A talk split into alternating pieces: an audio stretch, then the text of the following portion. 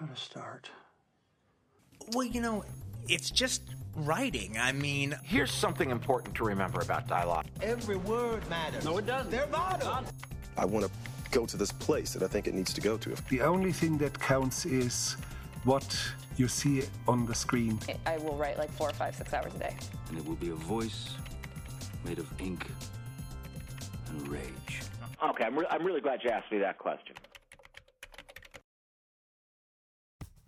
Welcome to Creative Principles. I'm your host, Brock Swinson.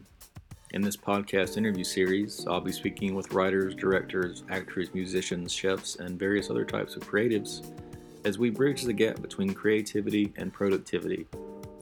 Here we'll be discussing the habits, routines, and lessons that help promote a successful creative life. If this is your first time listening, make sure to subscribe on SoundCloud or iTunes.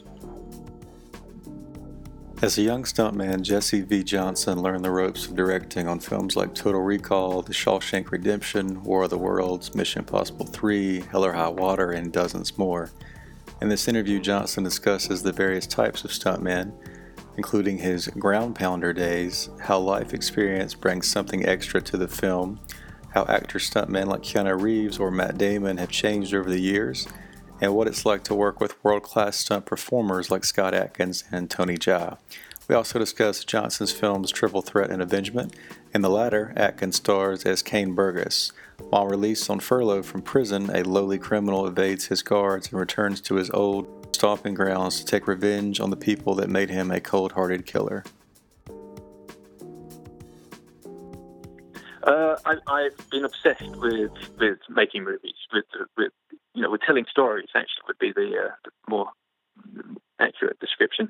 Uh, I, I think it's the most noble thing. I think it's wonderful to be able to tell a story and let someone get lost and whether that story across a fireplace like our ancestors would have done with the flickering fire between us. I think that's why people take so well to watching TV or movies because it almost recreates that flickering fire that, that a storyteller would have sat across from in our millennia. I think we have all that coding inside us to listen and to be ready to either hear or to, to be able to tell that story around a campfire. And I think uh, I think that translates basically in its rawest form to what we're doing when we make a movie. Uh, so I've always been obsessed with that and wanted to do that. I got I got uh, I was an assistant director to start with, uh, and then realised that I had pretty much inadvertently trained myself for most of the disciplines required for stunt work and and and you know that that work benefited me in a way better than than being an, an assistant director, which really, uh, contrary to the name, doesn't really lead you towards being a director. You know, in, in actual fact, an assistant director usually ends up as a line producer, a unit production manager, or or eventually a producer. Uh, to become a director, it, it, you are better served writing or or acting or, or coming in from one of the above the line sort of more art based uh, backgrounds. And so fairly early on as an AD, I realized I was in the wrong line of work. It was quite fun. I did Shawshank Redemption and Mortal Kombat and Mr. Holland's Opus, uh, Nightbreed, a few other pictures as an AD, and they were tremendously, tremendously interesting. But but I, I, it was you know it wasn't it wasn't leading uh, as a path to becoming a director. And the stunt work I, I found very exciting and interesting. The characters involved were sort of more my kind of characters. They were, were you know, uh, more daring and, and, and you know the kind of pursuits they they enjoyed were pursuits that I enjoy, motorcycling and, and mountain climbing and, and, and that sort of thing, and, and driving cars, and uh, you know the the, the sort of uh, you know making a making a dangerous stunt safe and working out how to do that, and then martial arts, which I which I've had a passion for since a young man, and so it was it, it yeah, I really enjoyed it. I found I could earn enough money in a couple of days' work to sustain me for the rest of the month, which meant it lent itself well to writing. You know, whereas when you're an AD, you're actually nose to the grindstone from the beginning of the movie to the end. You don't have a chance to write uh, or, or take meetings or, or do the things that are necessary to become a film director. So uh, it was very, it worked out very well. And and to that end, I got to work with and alongside some of the very, very best directors in the business and watch them work and take a little bit from them and, and work with great actors and see how they worked. Uh, and then when I did start coordinating and looking after actors, you, I learned about what it took to gain the trust of an actor to let them know that you were there watching them uh, and looking out for them. Uh, you know, you didn't, you were not treating them as some kind of god on a pedestal because nobody wants that. No actor really wants to be treated that way. They want to be thought of that way, but they don't want to be treated that way. Uh, treating them like a person, a, human with fears and desires and concerns, uh, and and to be able to talk to them without stuttering and, and, and tripping over your words, uh, and, and let them know how the stunt could be formed performed in a way that was safe for them and, and would make them look great, uh, which was a very, very good path into directing. Uh, you know, I, I, I, came back to directing, uh, to, to, to, stunting after having a bit of a hiccup. I, I, made a black and white film which didn't sell, and I found myself in director prison for about a year. So I, I went back to stunt work and worked with Kenneth Branagh, with P.T. Anderson, and with Steven Spielberg over a period of about a year and a half, two years. And it was the most fantastic sort of postgraduate course imaginable, and and and it, it reminded me of my love for that craft. You know, so it, it was a very very good path into into directing uh, from, from stunts, I think, and and and remain remains to this day a very very good way to to to become a director. You know. Uh, there's a creativity to stunt work as well, to a degree, not as much as you think, because really you've been told, you know, what, what to come up with, but certainly within uh, choreographing an action sequence and making it work and suggesting those to the director and getting people to buy, sell, you know, to sign off on it and agree to it and see how you're going to do it in a safe way. a lot of similarities. So uh, for me, it felt like quite an organic path. Did you start kind of as a specialist and then expand? Like, how did someone expand their like stuntman resume into? Uh, I started. yeah, started very young. Definitely not a specialist. I basically said yes to anything, anything, and you know, I, I had you know obviously not things I I, know, I was going to hurt myself but really, really positive for everything and, and hit the ground hard. Uh, when you start out stunts, unless you're you know you're coming from another background like specialist motorcyclist or a specialist diver or a high high fall guy or fire guy, you're coming in as an all rounder, uh, and they call it you know, in the states they call it a ground pounder, which means that you you're a person that whose whose specialty is hitting the ground as hard and as messily and as painfully looking as possible, and and as and as it should be. That's that's where it's good to start out, start from that position, and you work your way, you know, into more more refined position of control and coordination and choreography. But yes, I started out as a ground pounder, as a hitting the ground hard, going through glass, uh, taking car hits being being beaten up, thrown downstairs, uh, thrown off horses, out of car doors, that sort of thing. And, and, and you, you learn what you can do and what you can't, and what hurts, what doesn't, how to land, how to make it look messy. Uh, you, you learn to do those things because you don't want to do it a second time, so you or a third. So you, you learn to make it look good the first time, and, and these are these are important skills to a filmmaker, but but uh, while you're in the moment about to drop out of the car while it's going 35 miles an hour on an asphalt road, you're thinking, why, why, what exactly am I doing again? How does this contribute to my path to becoming a director? And I had many of those moments, but, but that's that's only natural. And when you look back on it, it's like no, that was perfect. That was that was part of the path. It was a very uh, it was a very uh, valuable valuable step. uh, but yes, you do have one or two moments of, of faith being lost in, in, in the in the thick of it. But uh, uh, I think I think it all it all leads to being a good director. You know, any kind of life experience leads to being a good director. The worst directors are the ones who've only ever watched other people's movies and read other people's books. You know, uh, you want someone whose experience of life brings something new and something interesting to the film. You know, something that isn't seen on every, you know, on every other. You know, there was that period after Matrix when every other film looked like The Matrix. That period after Pulp Fiction where every other film looked like Pulp Fiction. It's because you know there are certain filmmakers who are just obsessed with films. I think it's it's important to be obsessed with films, but also to have had a little bit of life experience to tell a good story. Uh, so I'm, I, I think my stunt work was valuable. I hope hope it shows. How have you um, seen the industry change over the years? Like you, you mentioned the Matrix movies. Like Keanu Reeves went through the training. Matt Damon went through the training for Bourne. How have you kind of seen that change? Where before it was more noticeable when they would just put in a stuntman as the lead actor. Have you noticed that overall across the industry?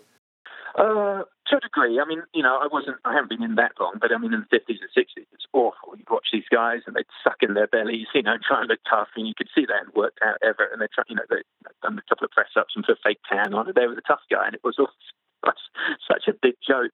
So it was actually very cool when you started to see actors who were in the gym and were strong, were fit, and you know you can actually believe that these guys looked looked the part. You know, uh, certainly people like Charles Bronson was very very cool. And Lee Marvin was, was a real badass, but but there were there were those awful characters, you know, that, that were headlining films in the 50s and 60s who clearly weren't very tough. They were, they were you know, and I, I like that where we are now with action films, you have guys that actually look, look the business to a degree and, you know, look like they can do this stuff and have done their research, uh, you know, and have gone out to the range and practiced with guns, have, have spent some time in the gym and learned how to roll and tumble and, you know, they could do a little bit of the stuff. And I, I, think it benefits films. I think the audience is a lot more discerning now. You know, uh, with a flick of a wrist, a kid can look up at a, a real, you know, uh, special forces takedown of a terrorist operation shot with, you know, GoPros on, you know, on special forces guys' shoulders and know exactly what it looks like.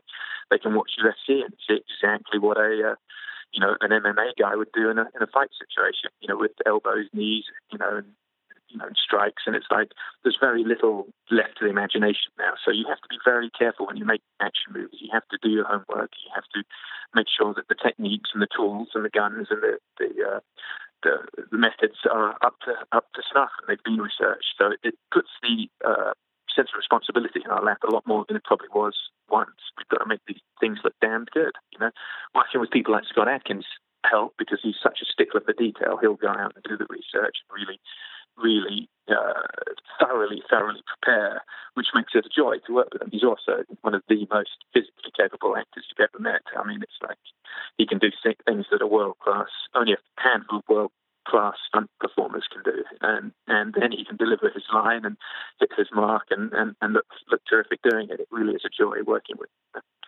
Uh, I read an interview with Howard Hawks, and I think uh, a reviewer was asking him why he chose to work with John Wayne so often for his westerns. And he said, "Well, because it's easy.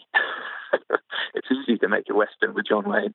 And the truth, to some degree, is there with Scott. It's it's much easier to make an action movie with Scott because he is so physically adept with the action. You know, I can do those fight scenes in one or two takes. I can do them in long takes with lots of techniques and lots of choreography because he'll remember it. He'll, he'll have it absolutely perfect. As long as the stuntmen don't mess up, he will be he'll be on his on his game, and that's and that's something. You know, uh, it allows us to really really do to compete with these enormous, enormous pictures, you know. Uh, and let's face it, you, you know, film doesn't have a price tag on it. You go out with a film that costs a million dollars, or you go out with a film that costs a hundred million dollars, and we're competing on the same formats. We're on Netflix, we're on Amazon, we're on, you know, on Blu-ray at the local, you know, supermarket, and there's nothing that divides us. You know, there's no, we're not cheaper to buy, cost the same price. So we have to compete, uh, and I can't compete. I don't have a 150 million dollar special effects budget. So I have to do something that they can't do.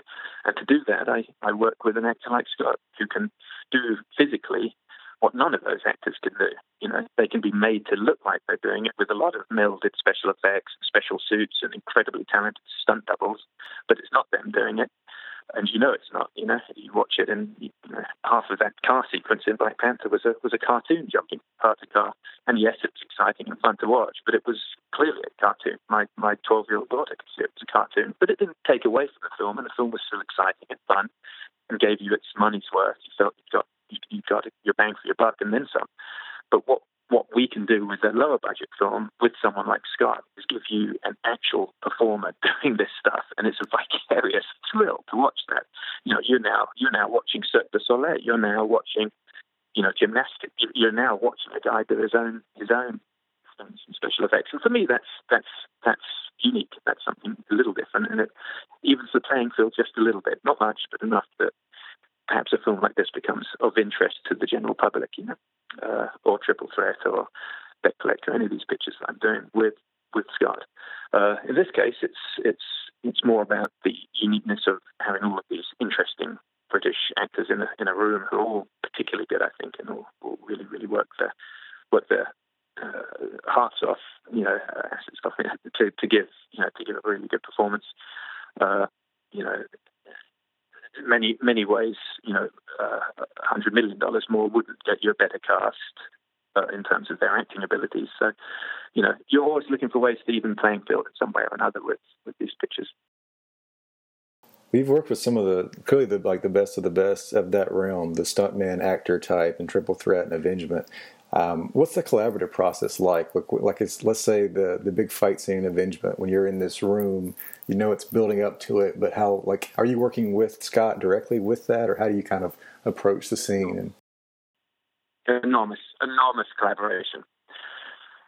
It's a it's a really good question, and it, and it's it's all about collaboration. You have to, you know, there's a, there's that famous saying about hiring the right people and then having the brains to leave them alone enough to do the job that they know better than anyone else. And Scott and I used to, used, you know, we've worked together quite a few times, and it, it took quite a lot of headbutting and sort of arguing and, and scrambling to, to, you know, because I, I was used to obviously doing all of my own action and taking actors who were very willing to follow through exactly what I wanted and, and, and, and adapting them to my to my needs and desires. Whereas with Scott, he has his own way of doing things and, and a very unique way of moving. He knows where to put the camera and how to move to camera. And he's, you know, so we, we there was friction to start with, and we realized, you know what, if I step back and I focus on my part, which he doesn't get involved in, which is the performance, the storytelling, he focuses on on on the you know the actual physical choreography, and I offer suggestions. And, and it actually, you know, after a film or two, it became a very smooth process. And, uh,